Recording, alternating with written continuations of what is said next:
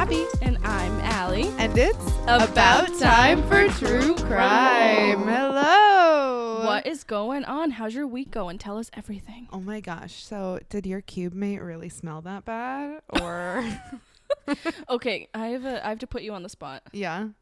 I need you to tell the story. Oh no, which? There's so many. The most re- recent Newton story. Oh my gosh, you guys. So my cat, um, you know, like mother, like son, has a finicky GI, if you will. so, so, um, if he has like too many treats, he gets diarrhea because he's a menace. Um, Are you guys eating? You shouldn't be. Oh yeah. Hey, y'all, put that down. So he gets running poops, and he has long hair. He's adorable, but he never cleans his butt well. He always gets mad. and if you want to see him, look at the Instagram. Oh my gosh, he's so cute. Um, but so, but hmm, he got diarrhea and he went and he like almost made it to the litter box. the little engine that could. Truly could not. So he missed a little, got to the box, made the rest of it. And then he was like, you know what? Instead of licking the shit off my ass like every other cat does, I'm going to scoot my ass on the carpet Like a dog. like a dog. And so he's like, listen, you guys know that you know the scoot. He's doing the scoot, and his little ass is making like skid marks across my carpet, but it's it looks like Morse code. It's like a dash dot dash dot dash dot, and I'm Like like, what are you trying to say? You can see the scoot and then the pause. Yes. when she she took a picture of it and she shouldn't have, but she sent it to me and she shouldn't have, and I fell out of my chair. it's true.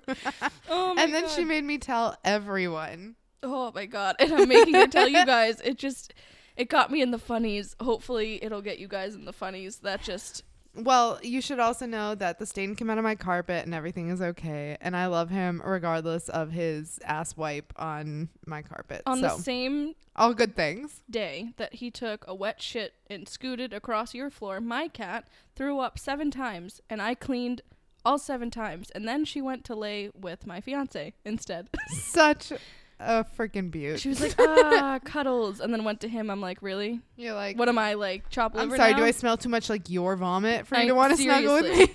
I'm like, was it the gagging I was doing earlier? was, that, was that it? Not a hairball. Oh my good god, you guys. Well, I just I had to start with that because what we're talking about today is not at all as well, I was going to say as pleasant, but that wasn't pleasant. No. Oh my goodness. Uh, well, at least it was funny though. This isn't. But we'll give you a little idea of what we're what we're doing here. We've got our mozzarella sticks that have gone yeah, cold It's true. in the center of the table. We have a candle that's on its way out. Yep. Abby has the half of the smoothie that she didn't spill on herself. And the rest of it dried on my leg that I did. And so we're we're the Hot Mess Express today. Just lots of lots of fun stuff here. So today, Wait, what? how was your week? My week was like okay. What happened? I mean, did a lot of cleaning, did a lot of hanging out. My friend Bonnie is a very very very talented painter. Oh my gosh, you guys. Super talented. Crazy Super talented. talented. She should have like an Etsy shop. I have tried to get her to do that. She's just so good at it, but it's just like it brings her joy. I don't know that she wants to make it like a job. Yeah. but she's so good at it and she painted me a like very late home housewarming gift Yeah. um but it was worth the wait it's beautiful and It it's is. displayed and it's like a little new england foliage scene because she knows that Yeah. fall is my favorite so little shout out to bonald Bonald. Love her lots and that so that made my week pretty good i was pretty happy about that She's honestly so cute.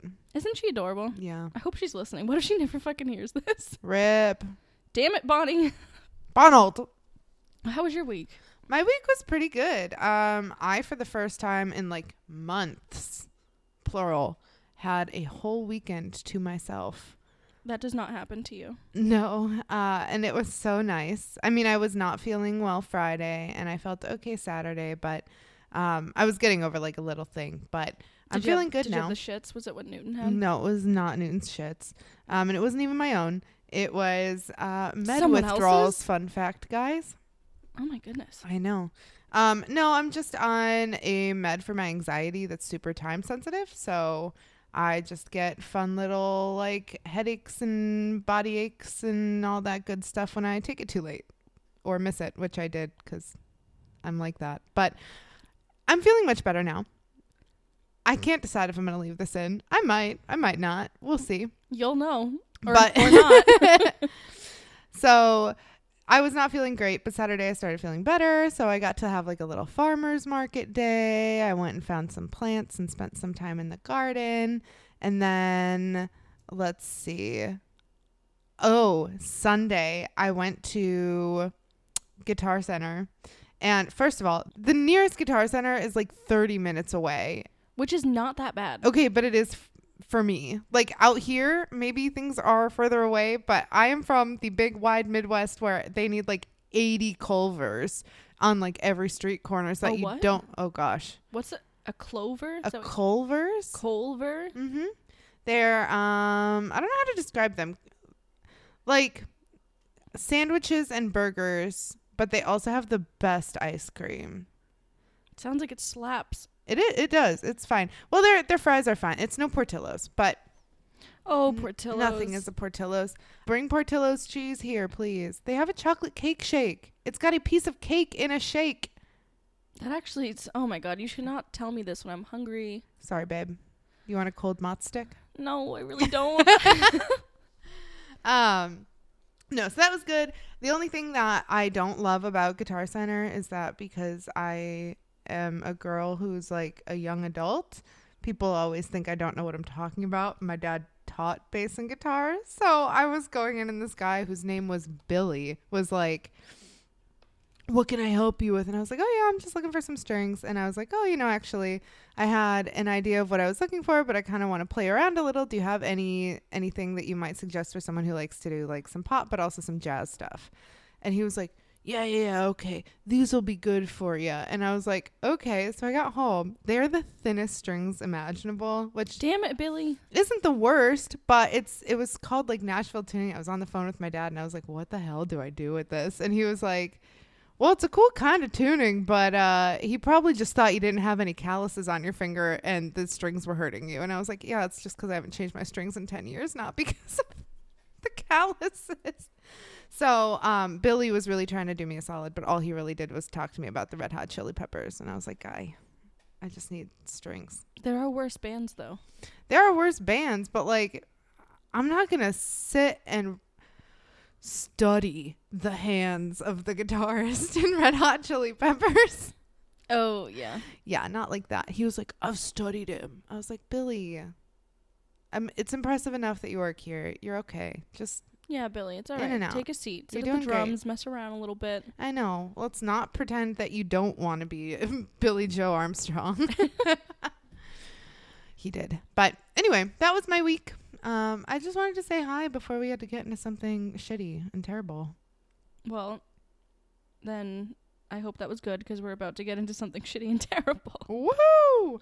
I had a great time with Billy. It was good. All right, I like it. All right. Morse code shits. Anyway, It's true. so today, y'all are stuck with me. Hi, how are you? hey. We're going to be talking about the murder of Nancy Rentz.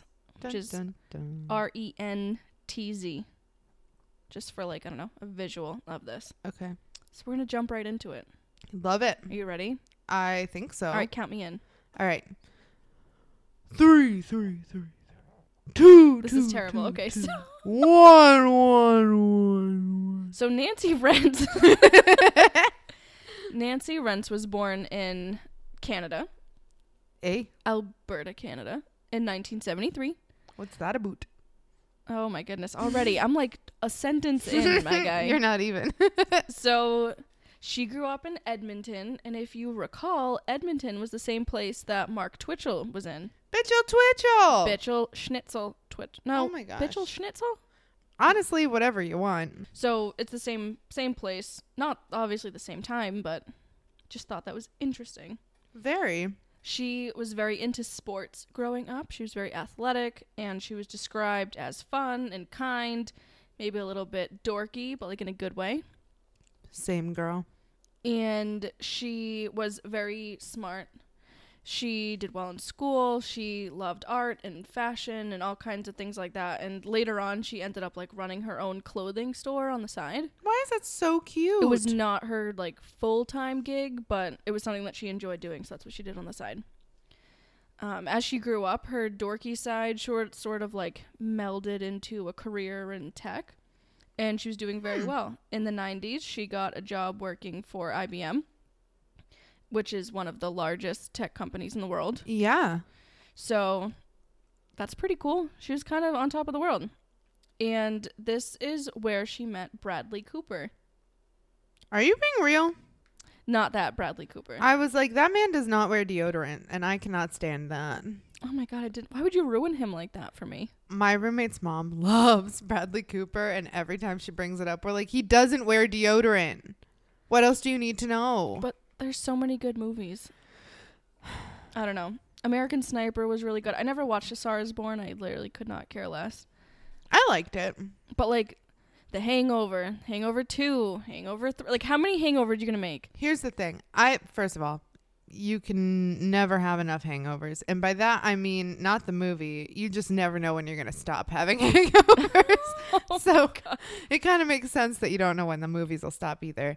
I do like what he's involved in. He's usually associated with things that I think are funny or like very good, but something about him just gives me like the eeks. And then I found out about the deodorant thing and I was like, confirmed. Well, more for me then. Good for you.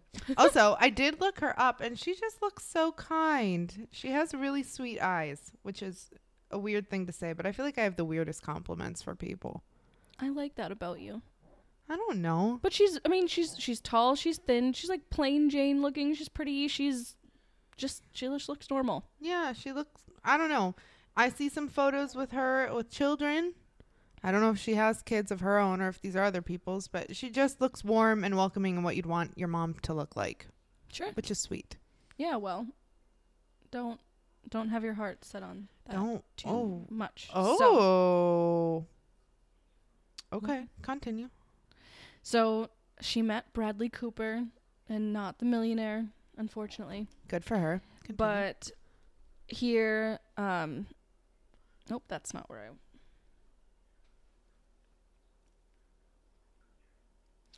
This is where she met Brad Cooper.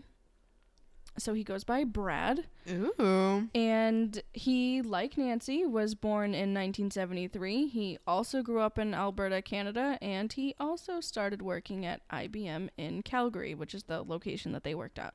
Interesting. So- Hold on. Where did you say this was? Canada, Canada. Thank you. for now. We're Okay. gonna we're gonna switch over. I Just always- stay tuned. Forget that Bitchel Schnitzel started in Canada. That's all. Bitchel Schnitzel started and ended in Canada. I forgot that Bitchel Schnitzel was in Canada for the whole time. Yes. So this one we start out in Canada, but the majority of this case is gonna take place in the states. But Okay. you just buckle up, little buttercup. I'll just click my little seatbelt in. take you on a cute little ride. All right, so they met there at work in 1999. They were 26 years old. They were both up and coming in their field, and they were in love. Aw. Yes. Now, Nancy had dated other men before. Who hasn't, girl? She had a type. She liked outgoing men. She liked popular men. And I kind of, like, in reading these things, got the sense that she kind of went for, like, the one that talks a lot. Yeah. But that surprised everybody because when she dated Brad, he was like the complete opposite of that. Huh. So he was like quieter, shy, like he was he was smart and he also was athletic and he was a good person, but he wasn't like I don't know, the life of the party. Yeah. He didn't need to be the star of the room. And you know, she wanted consistency. She wanted stability. She wanted a family and she saw that she could have that in Brad. Right. And that they could just live out their years, you know, and, and they had the same interest. They were working in the same field. All important things. So he grew up not far from Nancy in a place called Medicine Hat, which is like not a name that anybody would name the place of where they live. Yeah. Where are you from? Oh, I'm from Medicine Hat, you know? yes. So they didn't know each other growing up. They like met at work, but they Right. didn't grow up super far from each other either. And he was again athletic, intelligent, great work ethic. He competed in those like Ironman competitions. Oh my gosh. Okay. So he took like being in good shape and everything like very seriously. Yeah. I mean, and he took mud pits pretty seriously, apparently. yes. And shortly after, Brad proposed to Nancy and they began planning their wedding. And Lovers. They both wanted this like big extravagant wedding, which is like just doesn't do it for me. Yeah, same. I just want something small and quaint with like the people that genuinely care about us to be there and I don't know, I could care less about like my entire high school class or you know what I mean? Like That- there's just some people that do that. There are some people that I just really hope don't ever know I got married, and not because I don't want that part of me to be known, just because I don't want them to know that much about my life.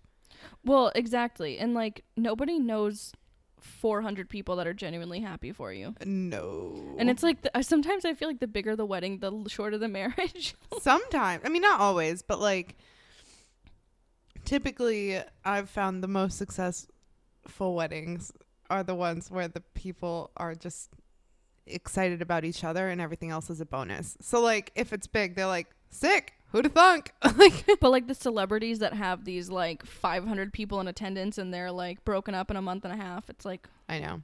nicely done. Good job. You did it. I'm glad you took your vows oh so seriously. you But had a wedding, not a marriage. yeah. Anyway, back to Nancy and Brad.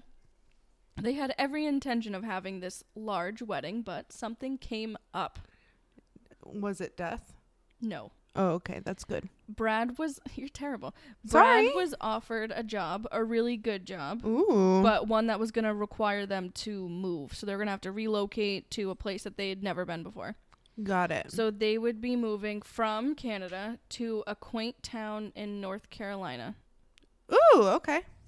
So instead of like staying in Canada and planning this big wedding, they just sort of had to do something quick so they could move. Right.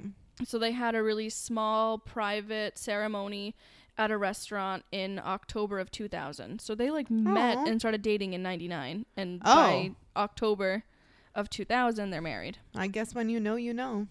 So I will include some of the photos from their wedding day because that's online. You can get those. So I'll make That's sure so that those are on our Instagram page. Y'all better check it out. Mm. Not that many people went to that small ceremony, that wedding, just because like it was kind of booked like in a short notice, and it was just close people. Like her siblings and parents were there, and like a cou- like maybe two or three friends. It was very very very small. Right. Um, and it was a wedding, but also like a send off to their new life. They're going to be moving to the States in this beautiful town, and he's got this, you know, new, very well paying job, and they're feeling on top of the world. So the family was happy for them. They're excited, and they're going. And I wish I could just say, like, it ended there. And it's like, and they just lived happily ever after. Yeah. This is a true crime podcast, people. You know what you clicked on. you did it. I mean, love you guys so much, but like, how many times do we have to tell you before murders that there's going to be murder? Like, you knew it. Come on. You clicked it. So, the town that they moved to is called Cary, North Carolina. And I don't know if it's like Cary or Cary. It's C C A R Y. Oh, okay. So I I don't know. I, I, think would say it's Carrie. I think it's Cary. So, it is just west of Raleigh. And so I looked it up. It's like less than 20 minutes away. oh, nice. and I did a little bit of research about this area in North Carolina because there was so much information about like how beautiful it was, how great the schools were, how many work opportunities they were. It was like it was Im- supposed to be this amazing place, but the thing that they like honed in on was saying just how safe it was. Ugh, So, that always gets me. I know. So I have an excerpt here from one of the realty agencies um, in the area called RaleighRealtyHomes.com. Ooh. So this is what was posted here. I'm going to read it to you. Says Cary, North Carolina is constantly being ranked as one of the safest places to live in the country. In 2013, Cary was ranked as the number one safest city in the U.S. This is after the town has spent years on like the top five list, basically, is what it's saying. Part of what makes Cary so safe is directly correlated with the area being great for jobs, schools, weather, and more. When people can live a comfortable lifestyle with great educational systems and opportunities, crime stays low. One of the priorities when moving to a new location is always safety, and Cary, North Carolina is about as safe as it can get. Well, let's just put a little pin in that real quick. So that I- was a lot of different ways to say it's safe. yes, that's a lot of non numerical ways to say it's safe. First of all, if you're looking for the safety in a neighborhood or city, you should look at the crime rate because that is an actual rate that is made by either a criminologist or an analyst who can look at the actual crime data per capita and tell you how safe the place is instead of it's just pretty safe. One. Two, I don't know, you guys. Nowhere is that safe. Like, Well, this place really was. I mean, that's good, but to me, that just says people aren't getting caught for the stuff they're doing. And maybe that's cynical, but I just don't think there is a place that you don't have to worry about something. And clearly, we're talking about it on this show. It Well, wasn't that safe. Exactly. And I think, you know, did crime still happen? Of course. It's not like this place was like, you know, this magical haven where that didn't Right. happen. But there were less of the crimes that you typically associate with like cities and just like the densely populated place. I mean, it's like right near Yeah. the capital. So it was kind of like a suburby place just Yeah. outside of it, pretty calm, quiet, but could still get to like all the excitement if you wanted to. Right. Well, and to me, that's where it's like, I understand that there's an element of safety because if you do look into theories of crime, there are a lot that have to do with actual geographic locations and, you know, the ways neighborhoods, towns, cities are made up. I get that. So suburbs are generally safer that way anyway. It's just, to me, it frustrates me whenever people pick a place based on the idea of safety.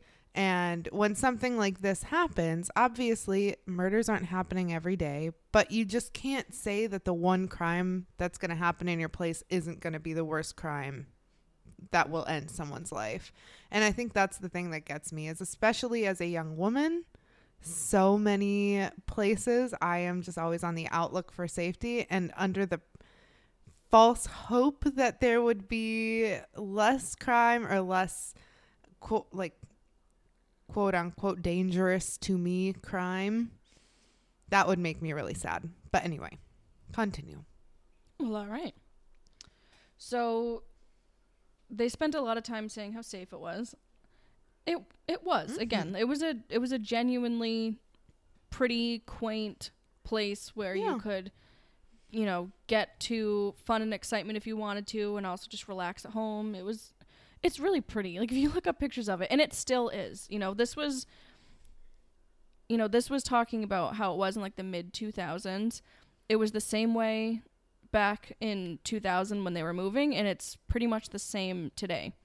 oh that is beautiful i'm looking it up So I want to jump ahead a little bit to July 12th, 2008.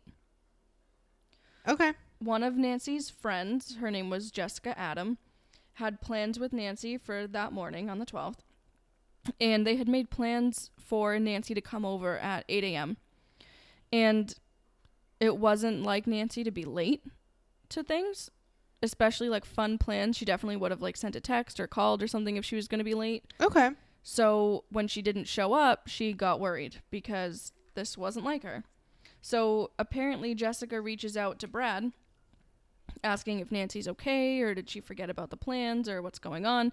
And Brad had just kind of told her that Nancy had gone jogging and didn't say much else. oh So Jessica knew that this wasn't typical, so she called 911, sort of like in a panic. yeah And I'll take a second here to kind of give you like a brief overview of my sources because they're all they're all always listed below, okay but there's some that so much of this came from because they did a lot of the research here. So the Edmonton Journal, which is also one that I looked at for the Mark Twitchell case, um, Nice. ABC News, New York Daily News, like, a, and again, they're all listed there. And then some other ones we'll talk about later because I don't want to give anything away yet. The titles might be a little, Got it. Okay. a little bit of a giveaway. But revealing. Yes. So, um, the article that was from the Edmonton Journal had quoted Jessica as saying in the 911 call Mm-hmm. that I don't know what I should do. Her husband, her and her husband are living together, but they're in the middle of a divorce. He is, um, and then trails off.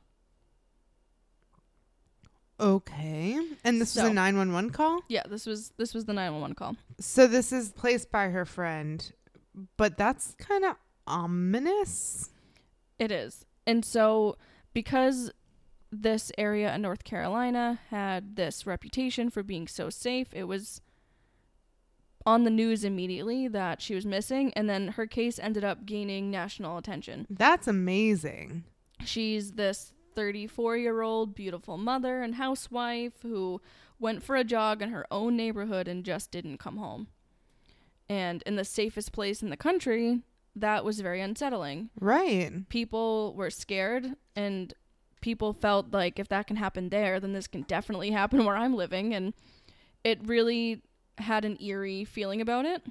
Yeah, of course it would take away some of that stability Yes. or illusion of. illusion of. And two days later, so July 14th, 2008, a man was walking his dog in a town just outside of where they lived, Okay. and he saw a body floating in a stormwater like drainage area.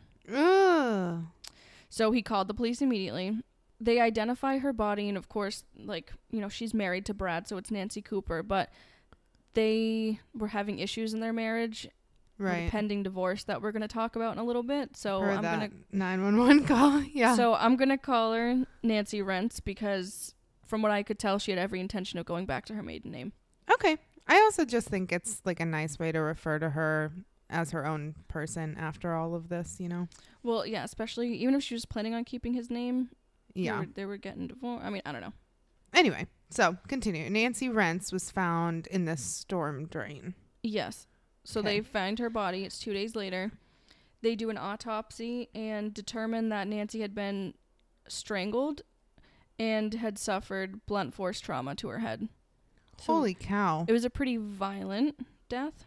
Yeah, blunt force trauma, you guys. I mean, you hear about it, but you have to think about that. That's not something that was sharp or like cut her skin. That's something dull and heavy that was just. anyway, And so she was strangled with such force that bones in her neck were broken. oh my god. like gosh. that's how tight that grasp was. Like I struggle to undo like this the child safety lids on like my Advil. I can attest you do struggle with that. Don't I? It's fucking it's a fucking tragedy. And but I can't imagine the strength that that takes. yeah. Well, yeah. So, because this case had just overnight become this national story, people came out of the woodwork and gave their two cents on what they think happened Who doesn't? because that's always how these things go. So, local and national news agencies kind of throw their spins on it. These like celebrity psychoanalysts come out and say, "Well, I'm going to Oh my solve gosh. this." Yeah, it's a You can tell from this picture taken 13 years ago where she's standing with her arms crossed that she doesn't love him and she never will. Seriously, and that's Yeah. you know, and that's to be expected, unfortunately, in these cases. But it really swayed a lot of the public opinion. Right. Understandably so. So, you know, when people are pointing fingers and want their 15 minutes and have a lot to say, um, a lot of those fingers ended up being pointed at Brad. Also, kind of common in things like this, you look at the people closest first. Well, exactly. And they looked at it as it's almost always the intimate partner, pending divorce. That doesn't really work out well for him. You yeah, know, it doesn't look great for You're more case. you're more likely to be killed by someone you know. Like you're more likely to kill me than a stranger is. I don't think I want to do that. Is that okay? I would totally appreciate that. Thank you. I guess I'll work on it. Thank you. So Kidding. Sorry. Continue. So we expect in these cases to look into the spouse first. That's just standard. Right. But coupled with the fact that he's in decent shape, so he's strong enough to have overpowered her. Right. Um, the fact that they are, you know, looking toward divorce, and the fact that statistically it was more likely to be him, it kind of all leans toward him. Yeah, a lot of fingers get pointed that way just by the tilt of the weight. And I mean, people went so far as to say that it must be because she's such a good athlete. He's jealous of her being such a good athlete. I love that. Masculinity's so fucking fragile. And so, well, these were women saying that about him, that he must have felt this way. And he's like, no. yeah. But But, that's what I mean. People just assume that. Like, and insane. it just, it made me, I'm like, what? Like, they're in there, like, she's 35. Like, unless she's, like, trying to be an Olympian right now, like, what does that, like, what, what stakes could that have possibly held? I don't know. Right. And, you know, unfortunately, in this day and age, 35 in the Olympics is nearing the end of a career, probably. Like, they're, like, they have two kids. Like, please. Okay. So, So I'm just going to put a little pin in this so that the audience can hear my take. I'm listening to this and I'm thinking, and I, like we talked about, there are a lot of things that point to it potentially being a Mr. Cooper. But I just want to throw out there for anybody listening that also, A, doesn't make him guilty, and B, if he is, it doesn't have to do with those things. You can be a husband that is in good shape with a fitter wife who's getting divorced and be totally fine.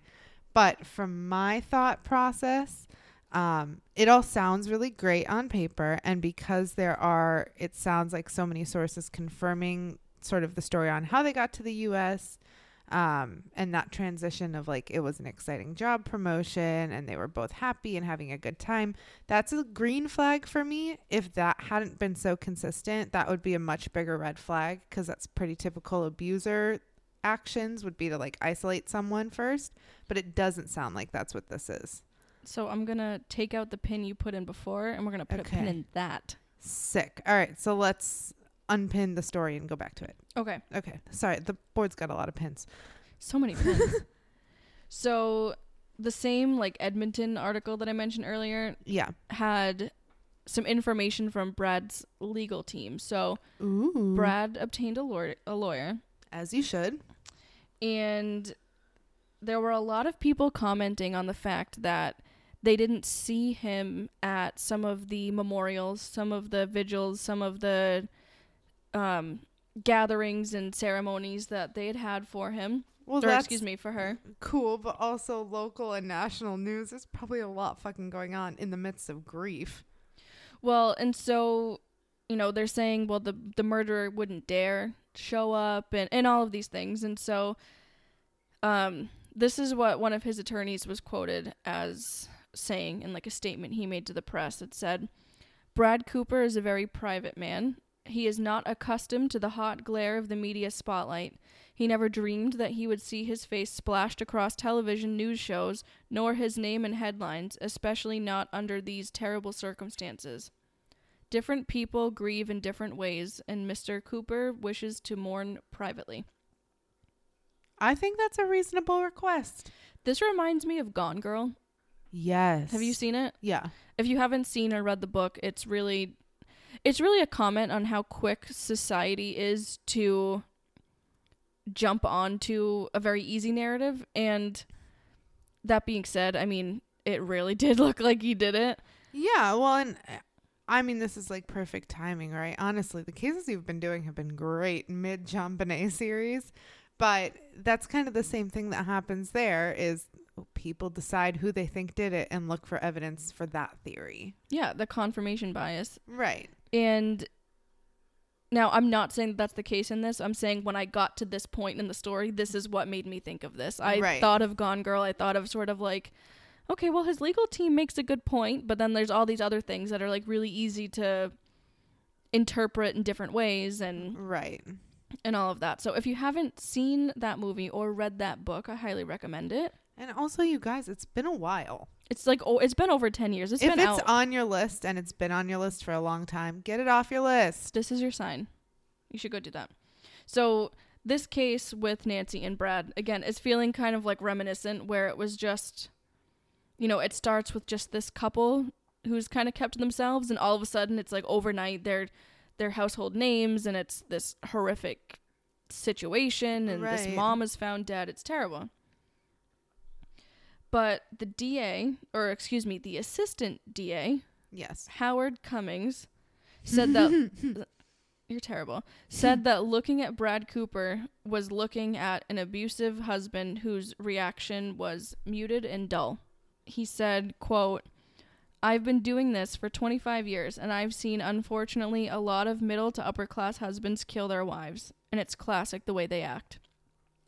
So he also commented that in a lot of domestic homicide cases, there's usually a lot of things under the surface that are going on, a lot of things behind closed door, maybe not Yeah. everybody knows about, a lot of emotional abuse, maybe before there's physical abuse. That yeah, that makes a lot of sense. So investigators began looking into their marriage and really trying to put some pieces together of what the hell was going on. Right.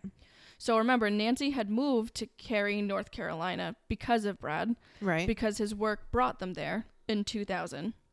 But they weren't US citizens, and Nancy didn't have the work visa that she would have needed to work here. And she became bored and didn't like being a housewife. She liked the field that she was in. She was right. productive and efficient in that field and had wished she could have done that, but she didn't have the proper documentation to be able to do that. So she got bored, she got lonely, she got sad, and she went to visit some family in Canada in 2002. So this was two years that they've been living in the States, Right. and said that she wasn't exactly looking forward to going back to North Carolina because Okay. she still wanted to feel like her own person. She was very dependent on him. She really couldn't do anything. Yeah. And he controlled everything. Well, and that's a hard situation to be put in, especially because it sounds like she really did feel fulfilled and satisfied with the work she did, and that's how they met. You know, people are talking. I mean, I don't think rightfully so, but if people are talking about him being upset that she's like more fit than he is, what about her? Doesn't she get to be upset at the fact that he got this tremendous opportunity for a career they both shared and loved, and she had to stop working entirely for him to pursue that? That would sting a little, I think. I think there's a lot of under the surface things that didn't didn't really all come out until unfortunately this happened and people started Right. sort of comparing notes and talking about things and over time while they were living there things did get better it was not like she was miserable the whole time the first couple of years were tough but she made friends in her neighborhood she liked the area she liked the people that she met she just didn't Good. necessarily enjoy being married to Brad Okay. like she liked she liked North Carolina yes. and the people. She made great friends. She was having a good time there, but it was great, great husband and wife dynamic. That great community life, but not so much a good marital life. there you go. Okay. So they had two children. They had their first daughter in 2004 and their second in 2006. Their Mhm. names are out there, but for their privacy, because I believe one of them's an adult now, and the other one I got to be like what 16. Um, yeah, that's good to keep their privacy. I want to keep that for them. So if you choose to look them up, I can't stop you, but they're not really integral to the story. So they're, you know, having the two kids didn't exactly fix their marriage. Um, it never does. What? The whole let's have a screaming, crying, needing thing uh won't fix all of our communication problems? You got it. Damn. So having kids did not fix the marriage and it ended up, you know, their their rocky marriage just sort of became more and more unstable over time. And things got increasingly bad in sort of the beginning of 2008. I would say late 2007, early 2008, when Brad was cheating. And Oh no. some reports say that one of the women that he was cheating with was actually one of Nancy's closer friends. So that stung more. Wait. One of? Yeah, there was a there's a couple of Fuck, dude. Well, hold on. We're we're we're getting more. All right. So at this time, Nancy had sought out legal advice Good girl. just to just to find out what her options were because she wanted she wanted to like take the kids and go back to Canada, just go see her family, go be with her family again. Right. But she was advised that if she did that, then she risked losing any of the financial stability that she had there and losing custody of her kids. Ugh. because you can't just flee with them and they were Right. born in the US and and all of that. So that was a whole thing. So Nancy had confided in her family about what was going on. She was really close with her family. Um she was especially close with her brother Jeff who was a police officer in Canada, her twin sister Krista, and then she had another sister named Jill and her parents. And everyone was sort of in agreement that yeah, Brad was kind of being a dink, but Nancy wasn't being really great either, and more Right. of that ends up sort of coming out too. Um, just they had a rocky marriage, and Nancy had even told them that she didn't feel unsafe. She just wasn't happy. Right. Well, and the other thing too is you can have two great people in a relationship and they can just not be right for each other and end up bringing out the shittier sides. It doesn't make them bad people necessarily, but a bad marriage does not mean somebody was right to do anything or I don't know, or that there's always someone who's blameless. It's never the case. Well, well almost never the case. and the issue is here is that the family came to visit from Canada. They like went on this vacation in like the beginning of summer, Right. so just before she died in 2008. So the family Oh. came and they all spent time together. And apparently, when Nancy was bringing them to the airport for them to go home, she was crying and she just said she just wanted to go home with them. Oh. And this was just like days before she went missing. Well, and the other, I mean, I get that. I also wouldn't necessarily mean that's an immediate reflection of her life there. Like, every time I go home, I'm like, I don't want to leave because uh, it's home. It feels like home, no matter how good things are other places. Well, exactly. And so this came out to the investigators, you know, after her body's been found, but they said, like, we just saw her recently and this is what she said. So can Right. you look more into this? So again, they're like trying to peel back even more layers of their relationship and sort of what was going on.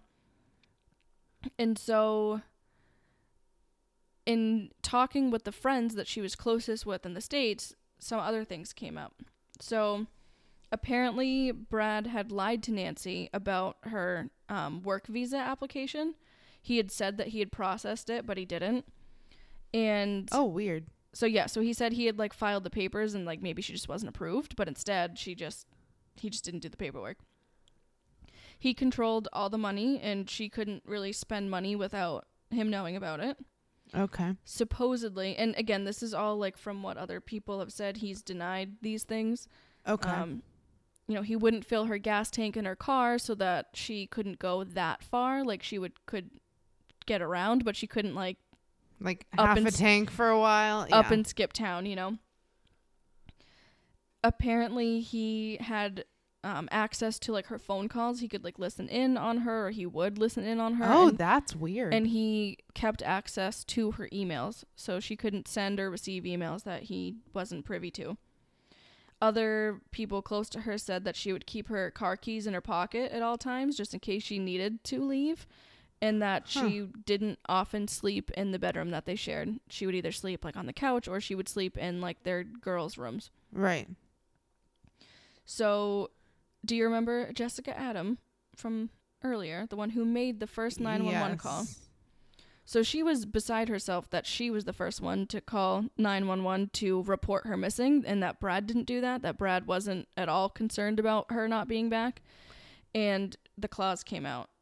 Ooh, Jessica. Okay. Yes. So in an article from ABC News, she was quoted as saying that he was socially inept, selfish, moody, and unpredictable. Hmm. Yes. And Jessica also said that he was verbally cruel to Nancy and repeatedly denied her money. And she said that as soon as she became worried when Nancy didn't show to their plans, she immediately thought it was Brad and that he must have done something to her. And you can kind of hear her hear it in her voice in the 911 call like she's kind of like, "Well, they were together, but Uh, oh no." Yeah. So, you know, she was just murdered. Emotions were running very high. The family is grieving. They have all of these questions. Everyone wants to point fingers. And on top of that, it's national headline. Right. So everyone's got an opinion. Everyone's got something to say. So I want to switch gears to the affidavit that Brad wrote Okay. because this is sort of his response to all of these accusations. So he said that at the time that he had had an affair and he came clean about it, Okay. she had also admitted that she had had an affair Okay. and they sort of agreed to work on their marriage. They had both not been happy, they had both been seeking other pleasure. I don't know how else to put that. They had both been cheating on each other. That was not an open marriage by any means, and so they were trying to reconcile. Okay. I can appreciate that. Um, he also said that they had been going to marriage counseling together, Nice. so they were trying to rectify their issues. And in a healthy way, which is good. And in April of 2008, um, it just it didn't seem that the measures they were taking to rectify things were cutting it because she initiated separation proceedings. Okay. So she had worked with her attorney to write up an agreement and at the time of her murder, he had not signed it. Ooh, okay. So this was, you know, this was, and uh, those things take time. So it was in April, but I'm sure like that's maybe when it started to be drafted and things like that. I mean, they were trying, but I maybe they both just sort of knew right. that it they they weren't gonna stick it out. So he wanted to highlight that he was a very present father. So they're like, yeah, maybe my marriage wasn't fantastic. We both made mistakes Right. you know um but he said i'm a great dad and i made sure that they were taken care of he said that the reason he had to be so strict with the money was because she had a very severe like shopping issue and she would she spent over $45,000 in like on her credit cards Right. and that was money that ultimately he ended up paying back over time but he really wasn't aware of what was being spent he said that he would just like find the bills but he was the breadwinner so what Right. he what he thought his understanding of his finances were weren't that um yeah.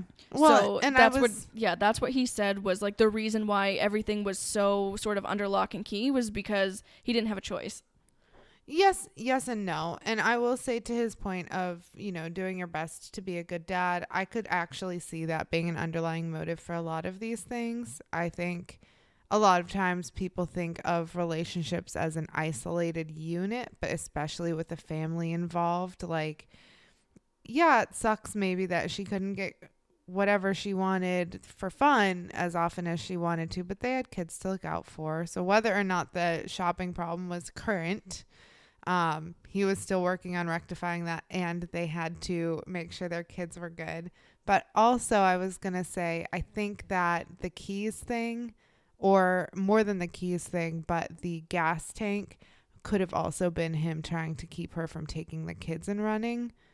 Since it sounds like every time she talked about wanting to leave, she wanted to do that with the kids. So I kind of understand that. It is still controlling behavior. well and that's if it's true Precisely. That's a big fat asterisk if that's true. we can't ask nancy did you really keep your keys on you all the time blah blah blah well, and the other thing, all due respect, but um if you can confidently say I am a great parent that scares me a little.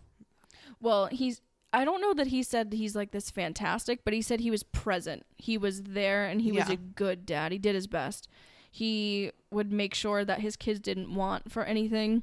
Yeah. He made sure that they had healthy food available to them. He made he made a point to note that like he knew who their teachers were and he he knew their schedules, their routines, what their interests were. yeah. he wasn't he's just- involved. He wasn't absent to the point where he didn't actually know his kids. Like sure they were there, but he didn't know them as people. right. I mean, and, and they're still little kids at this time. Yeah. So also important to keep in mind, but he was aware of their routine, their schedule. He was a part of it.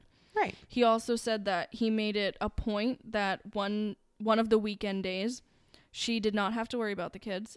She could go have a day, she could do what she wanted and he would stay home and they called it mommy's day off. Wait, that's very sweet. So he was trying to say that yeah, even if our marriage wasn't fantastic, we were good parents Right. And we did what we could for the kids. and we tried to be respectful in in the bounds of how it affected the kids. I give that a lot more credit. I think originally I was like, I don't know if I'd ever feel confident being like, I'm a great parent, but that makes sense. And it was important to highlight too, probably for his reputation, which was being dragged through the mud, regardless of whether or not he deserved it. Yes, and this is all in his affidavit because again, no one has been formally charged at this point. Right. So when this happened, the children were removed from his custody, and it was really difficult to try to figure out the sequence of events with that. If it was Okay. DCYF or if like other family members just said we'll take them, and then like applied for some kind of temporary guardianship or something. It was very difficult to understand because he was not happy with it. He Right. was not he did not agree that he shouldn't have custody of them especially because even in the separation agreement that she had drafted and signed that she agreed like shared custody all of that stuff. So he's like how can you deny me even partial custody right now when you even have it in writing from her? That she would have been comfortable and confident with that as a solution. yeah so that that was sort of what he pointed to to say that you know i am a fit and proper parent Well, and all I also think it's good that it was hard to find the sequence of events, especially with minors. They deserve to have that privacy, but it does make it hard in cases like this to figure out which came first. and her family so the Rentz side of the family The rents rents? yes the rents rents were applying for more permanent custody and this obviously ruffled feathers Yes. and so the claws came out because you know they're saying he did this this this you know just a few days before she was dead she had said she wanted to come home and and that he's abusive and i'm not saying that he wasn't abusive in fact it he was yeah, sure seems it. but I'm saying that it's important to trust but verify with a lot of this information and leave room for interpretation because that's what everyone else did when they were writing this shit down. so he's coming out at them saying, Y'all just have a shit ton of money. And they did. They were very well off. You know, they're trying to pay their way into getting the kids away from him and pointed some fingers about some of the maybe criminal acts in the family. Basically, just pointing fingers at Donna, which was Nancy's mom, saying that she had fallen asleep at the wheel driving several times and had like seven car accidents in this like very short period of time. And that I don't know if he was trying to say that like she was like dr- driving Having- drunk or yeah. something like that, but saying like she's got her own arrests Shit and things that are going yeah. on. Let's not pretend that didn't happen. So by October 2008, no one has been charged. So a few months have passed. A lot of suspicions still point to Brad. Um, a lot of people really can't rationalize any other motive, like any that anyone else would have. Right. Um, she wasn't sexually assaulted when her like when the autopsy was done, so that was something that people thought could have been a motive, and that wasn't. So was it just rage because of a divorce? A lot of people are saying that. So, the FBI had done some sleuthing, if you will, and they had found this forensic cyber evidence on Brad's either computer or cell phone. I think it was computer. And he had Google searched the area that her body was found in the day before it was found or the day before she went missing. Weird. Okay. So if she goes missing on the 12th, on the 11th, he's looking this up. The 12th she goes missing, the 14th her body's found. In, the- in that place. Okay. Now, in his affidavit, he said that he'd never heard of that place before, and the only time he ever looked into it was when he was informed that that's where her body was found. Okay. But they're saying, absolutely not. We can see this. We For see this. your browsing history. we can see you Google mapped the shit out of this, and their bullshit radars are like going off. Beep, beep, beep, beep, beep, beep, beep. Yeah. So the police chief announced that uh, Brad Cooper had been formally charged with first degree murder on October 27th of 2000. Eek. So in his affidavit, he said that he had never heard of that place. That was a lie. That gave them reason to. the lie detector test determined that was a lie. That's exactly it. Thanks. So this happened in 2008. It wasn't until March 2011 that the trial began, which is typical. It normally takes some time. Yeah. So prosecutors had said that Brad had killed her either when she was sleeping or had caught her off guard and made sure that the children didn't see anything and then used her phone to make it look like she was using it. Well, it is. And so they're saying that he because he was so good at tech, he just made sure to use her phone to make it look like she was using it. Okay. Um kept the kids out of it cuz obviously he, you know, was such a good dad, so he wouldn't let them see anything. Just And yeah.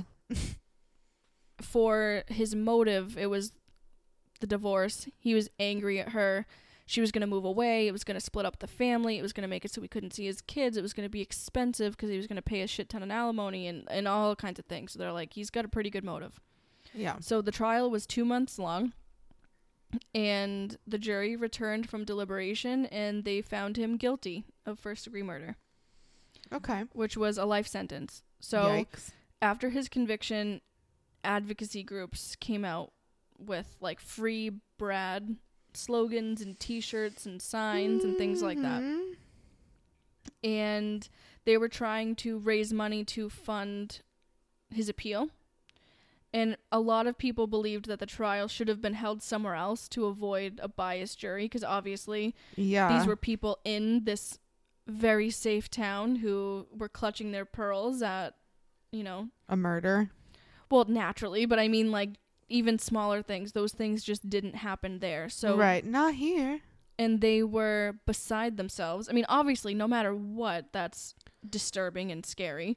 Right. Well, and the other thing too here is because there are so many common and I don't want to say common as in this is frequent for everybody, but when you do see a couple and one of them is the perpetrator of a crime like this, there are a lot of motives that you see frequently because of high emotions and this has so many of them. I definitely understand how easy it is. I'm just not convinced. Well, and I think it it kind of goes a handful of ways. So Right. these people who are, you know, free Brad um have a lot to say about this. Again, with the jury saying that this was inappropriate. This should have been held somewhere else. that I agree with. There was no way you could have had an unbiased jury. You're an idiot. um, the website, which is freebradcooper.wordpress.com, which is one that I didn't want to mention at the beginning because obviously would Yeah. uh, would just take away a little bit, I think. But um, this is this is a quote from this website. I'm going to read it to you, and it's a little bit long, so bear with me. But this is the foundation of what they are saying pokes holes in the prosecu- prosecution's case Okay.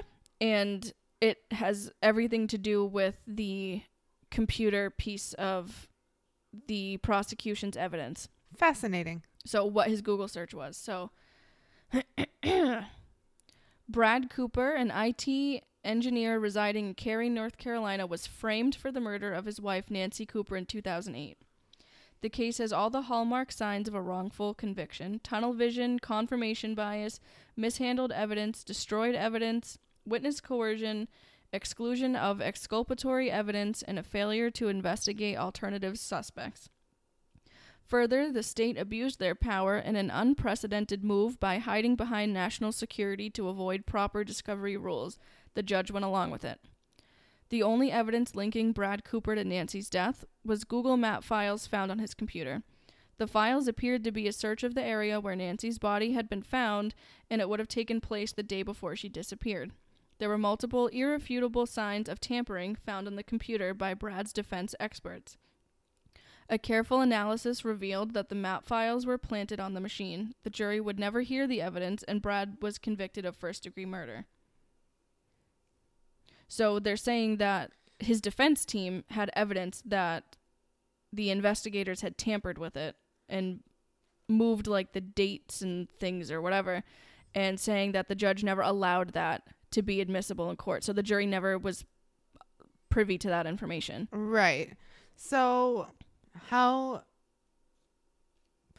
I'm wondering how they figure that out. Where's the edit history on files? What is the the about info? You know how you can kind of like right click on a file and say like get info or whatever. Um, I don't know if it would be in that history or not, but what's interesting to me here is the idea that they could potentially plant evidence and somebody who is that good with computers on his own wouldn't have figured that out. I think it's kind of a red flag to assume somebody good in IT with technology would be um, obtuse enough to overlook something like that if he were to be the perpetrator of this. Well, and that's that's the thing is because uh, I can see both sides of this, and I'm really trying to show both sides of. You're doing a good job. because there's a lot here that's really just subjective. It's all circumstantial, and a lot of circumstantial evidence can show you a lot of circumstances around what happened, but it's not the objective truth.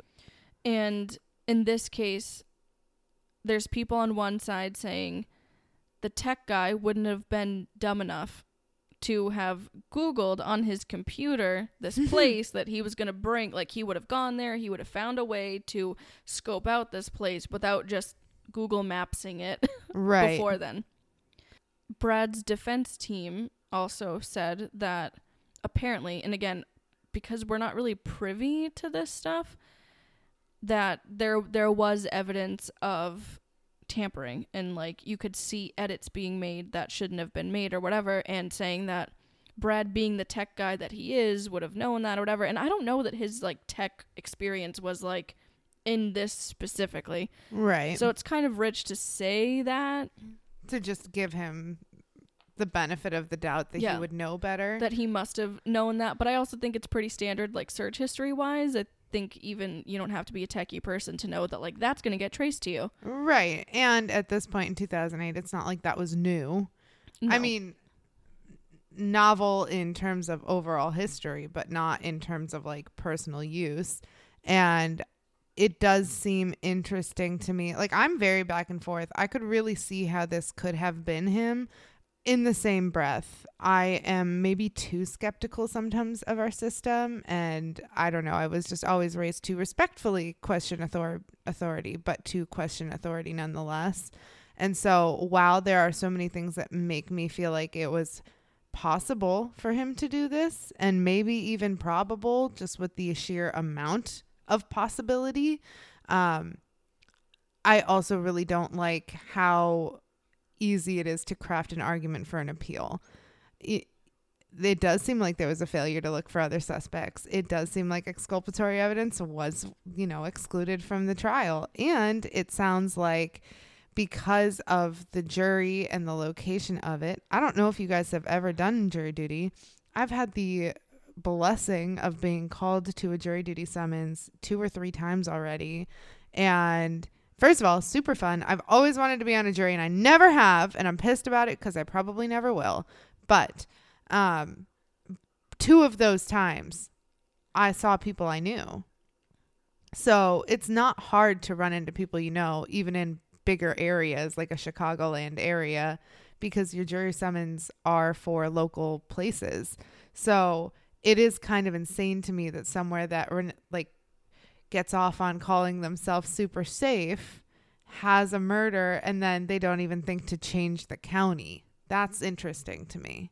It is. And they pointed to that too, saying that, well, of course, you know, so at this point, they're saying that the jury from the start was against him. They're saying that the evidence that the prosecution had was fake. And then they also point to Nancy's family, saying that because they are wealthy, they could afford these like very expensive lawyers in terms of like I think for the custody for the kids. I think that that sort of played a role too. Okay. Yeah, that So- makes sense. They're sort of trying to poke holes in this, and there's more information about like the files and how they could tell and blah blah blah. And I don't speak that language. I know you don't. It's out there. I am lucky if I can use Word. That's just how I am. I'm not proud of it, but it's me. Take me as I am. so I again don't understand that lingo, but there apparently is some sort of credit there Yes. that it's worth considering. And regardless, frustrating that it wasn't allowed in court for the jury to decide. Right. So that was what their their issue was here. So in 2013, so a couple years later, um, Brad Cooper's legal team appeals the conviction, which you can do literally every day of the week if you want. Yep. But they won their appeal, Good. were granted a new trial, Nice. and then Brad took a plea deal. So he pled guilty to second degree murder and was sentenced to 12 to 15 years in prison. So he had already served five, so that was going to count toward this 12 to 15. Um, another condition of this plea deal was that he had to fully terminate parental rights to the uh, kids.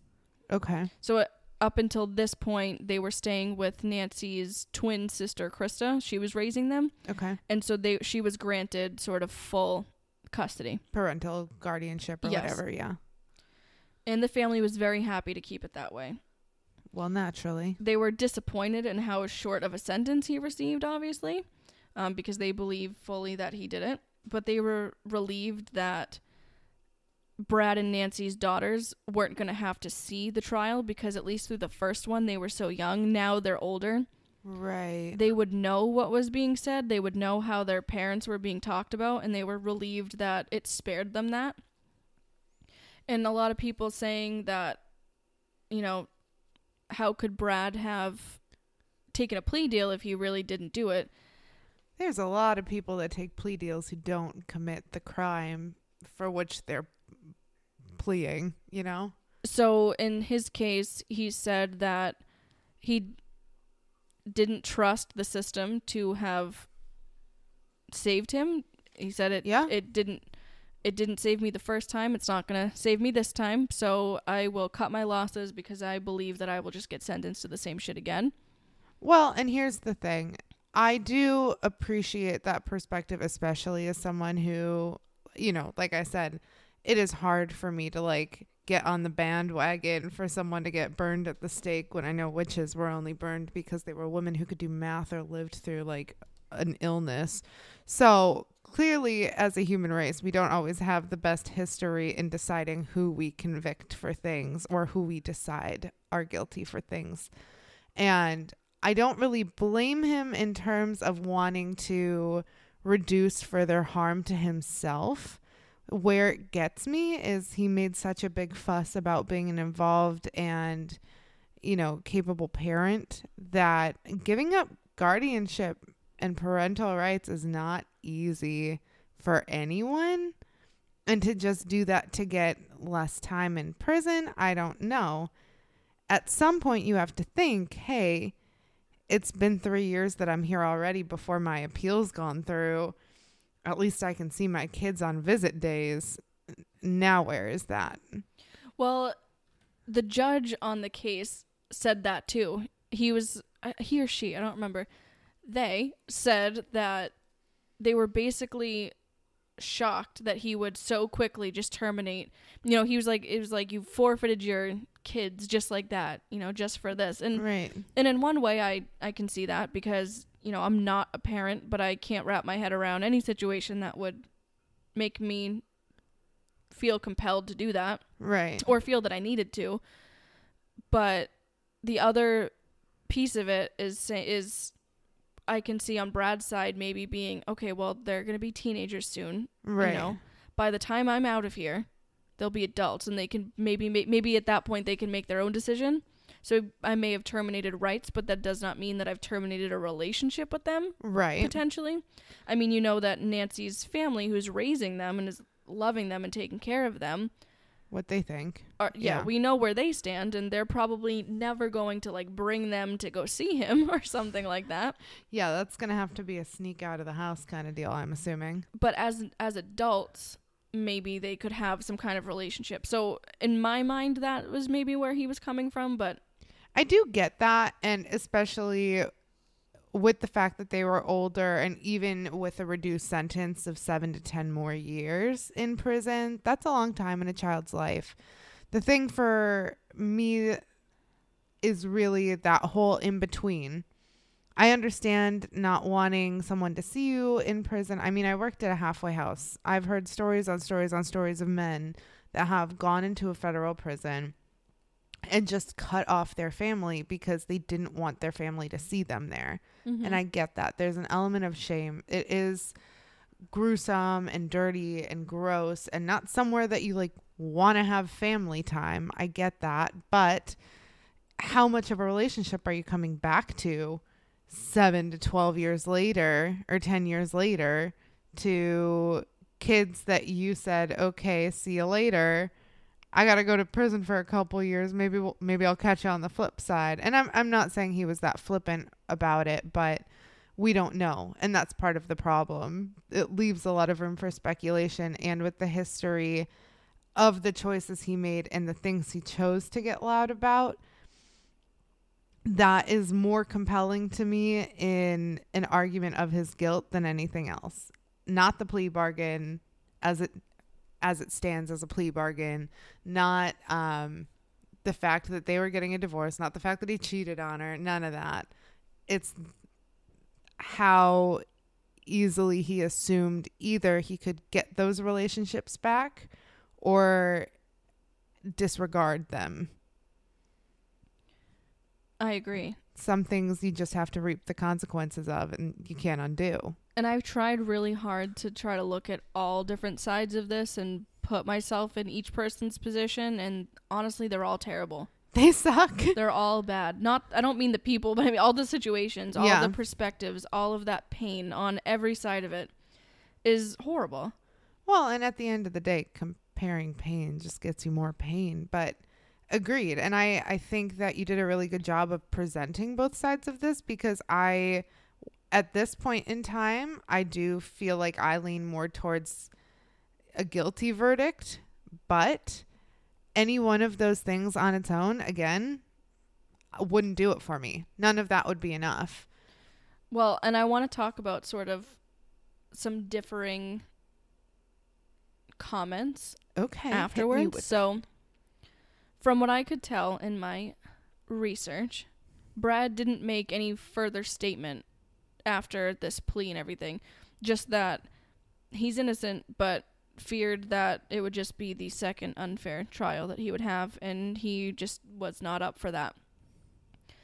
Some sources say that during the actual like plea agreement while he was in court that he admitted to strangling her and admitted that he did that because the divorce was going to be so expensive for him and that she was going to take the kids, which was what everyone was speculating anyway, was yeah. the motive anyway. But not every source said that, and to me, That's kind of a big deal. that would be like the headline of my article if I were to write one. on Hey, you were right. Yeah. you know, he admits it, not just he accepts this plea deal but maintains his innocence. I think that would have been a bigger, you know, because they're contradictory. You can't. It's really difficult to say I didn't do this, but I'm gonna i'm gonna sign here on this Now dotted look, line. look, look. I'm not guilty of assault and murder. I just strangled her to death. It, like, you know what I mean? yeah. You know, cool, cool, cool, cool, cool. No doubt, no doubt. Not me. Uh-uh. So when you look at it that way, it's kind of difficult, you know, because again, you can see all the different sides of it. So that's what everyone said he was going to do anyway. There's some sources that say that is what he said. I couldn't find anything definitive or like a video of it or something yeah. something like that. And to me that just means that like maybe someone stretched it or or misunderstood a plea bargain, you know. or he really did and it just didn't make the headlines because people were over it. Right, because he said exactly what they thought they were going to say. It's not as juicy anymore. Right. So that could be it. So I want to focus a little bit on what Nancy's family is up to. I would love it. Nancy's family went on to create a program for women in um, domestic violence and abusive relationships as a sort of resource center and place for them to go. Um, I'm not going to include the name because it's actually designed to like not be this big public thing. It's supposed to be this sort of invisible place that if you've heard about it and you need it, you can go to, but it doesn't come with the stigma of like the big sign out front and yeah, there's no like giant rain thing in front of the building you're walking into. Yes. So I'm not going to look into it more. I didn't try very hard to find it because I like that sentiment. Did do you know if it was in North Carolina or in Canada? It's in Canada. okay. Yeah, it's in Canada. And the idea is again to give women a place for safety, a place to be calm, to give people resources to talk about what options are, to have some of these women together so that they can sort of support each other. Process and heal and connect. Yeah. And the person that actually spearheads this is her sister Jill. Mm. They also have a charity that is designed to donate funds to helping victims rebuild their lives so it will help with housing and things like that to Ah. try to get them back on their feet even if they've got kids and even if they don't have this work history or things like that it's all donation run Right. and can get them sort of back on their feet. So they are trying to help women that they feel are in the same situation as Nancy and they feel like they got to Nancy too late. They feel like the signs were there and no one put them together. And I think they feel a lot of guilt about that. And they're Yeah. trying to put something positive back into the world in her memory instead. I love that. So, back to Brad. He was released from Mountain View Correctional Institution in Spruce Pine, North Carolina in 2020. Wow. And he, Hell of a time to get released. yes, as if the world wasn't different enough already Yeah. from when you went away. And he was deported back to Canada. He didn't have proper citizenship here. Right. He was a felon. uh, and He got sent back. So he is somewhere in Canada. Cool. Cool. Cool. But- cool. I think this is an interesting case for a lot of reasons. I think it's important to talk about domestic abuse and relationships, and it doesn't matter if you are in a very high crime area or the lowest crime area. It does not mean that you are immune to violence, doesn't mean that you're immune to abuse in relationships, it doesn't mean that your neighbors are. And in case you're experiencing that and you are wondering, I just looked this up because I thought it would be helpful to throw in there. Our National Domestic Violence Hotline in the United States is 1 800 799 7233. Or if you're concerned an abuser might hear you and you have access to texts on your own, you can text START to 88788. Um, another good pro tip for anybody who might be experiencing domestic violence is if you go online to look it up, there are frequently places that will have a covert button so that if an abuser walks into the room while you're using the computer, you can hit it and it'll take you to like a Google search of puppies or some shit to like cover what you're doing. It does not erase your history. You need to do that yourself. Yeah, a lot of times for those you will just you just hit escape and it sort of backs out of that page but puts it on like a different web page that isn't Yes.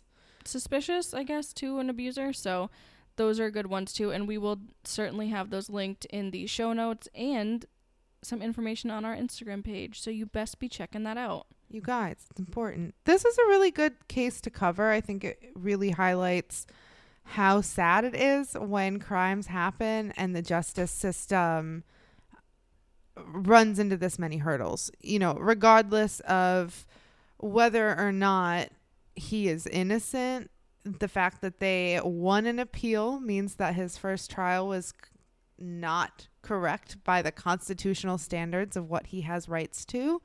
Um, and that is enough for me to say that thank God he got an appeal granted because, again, we don't know what it would have been if he didn't take a plea bargain. Maybe he would have been guilty anyway, and all's well that ends well. But I don't really think all's well that ends well if it's done so in a back asswards way, and we can do it in a responsible way. The other thing here is how fucking sad it all is. I just feel for those kids. I feel for her family. I feel for him. The fact that I I do still think that he's probably guilty, but I would say maybe 70 to 75% sure. There is plenty of reasonable doubt in my head, which to me says that prosecution did not have a strong enough case. I think I'm in the camp of he's guilty. Yeah. However, I don't have all of the evidence in front of me, and I would Yeah. need to know more about the computer thing. I mean, if I were on that jury, though, I would probably have convicted him too. If I didn't hear anything Oh, anything, yeah. anything that challenged what I believed was concrete evidence against him, Per the prosecution. that isn't just some conspiracy theorist like craziness that right. you know isn't possible. But I mean something just as concrete. I don't know. I would have gray areas, and I could not. I mean, and you're not supposed to, unless it's clear to you. Right. You can't convict. Well, and for me, that's the whole thing. People aren't predictable, and people cannot account for everything they don't know. And in this situation, I just don't feel like we know enough. And with all of the circumstantial evidence, it builds a circumstance that would lead me to believe that this man is capable and likely did murder his wife. But circumstantially. They also didn't look at any other suspects. Which is a huge deal. You should at least like Canvass the area, and I mean, I'm, yes, I'm ask. sure they did, but I mean, it just seemed so cut and dry. But that's why it kind of reminded me of Gone Girl. I'm like, it's almost too perfect. well, it almost makes too much sense. Life this is, a little too messy for it to have a crisp edge on the present when you're giving somebody up for a crime, you know? So I thought that was an interesting case. I know it was kind of a doozy. It's probably a really long episode. Yeah, it is a long episode, you guys. Sorry about it. Well, not sorry about it. You like it. Yeah, thanks for sticking around. We hope your drive to work was good. We hope that whatever you're doing was good. If you're like me, you're putting on a little blush and bronzer and looking fantastic. You look great, girl. Rouging up for the hot day. Ooh. Love it.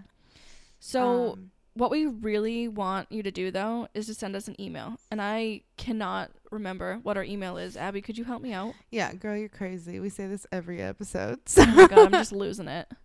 It is about time, the number four, tc at gmail.com. So that's A B O U T T I M E, numeric four, tc at gmail.com. I love that. Mm-hmm. Um, and you know, I think email's like fine, but I'm super into the socials. Do we have any of those? We certainly do. We have an Instagram page. Okay, sick, sick, sick. Where do I go for that? So you would go to About Time for True Crime Pod with cute little periods in the middle of each little word. So it'd be Okay. about dot time dot for dot true dot crime dot pod. Sick, sick, sick. Okay. And is that four? Is that another numeric four? Of course not. That would make too much sense. Oh, okay. Yeah, so it's actually F O R. Got it. Yeah. Okay. Yeah, All there you go. So about time for true crime pod. Periods in between each word and four. The not a number four. The word for. Because that's what makes the most sense. We thank you guys for hanging out with us. We really appreciate your time, and we would appreciate even more if you could download the episodes, maybe leave us a cute little rate. A little review. a nice little like. Um, Apple Podcasts has places you can leave reviews. Spotify lets you leave a review.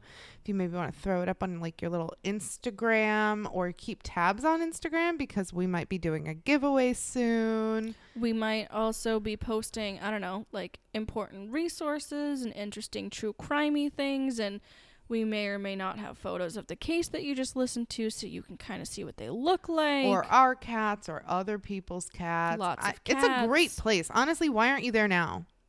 What are you doing? Come okay, on. love you guys. Go get on Instagram. We gotta go. Well, if I look at my watch, I think that was, was it. I think it was. It oh, was. Uh, about, about time, time for true crime? crime? Yeah, it was. I love it. Get out of here, kids.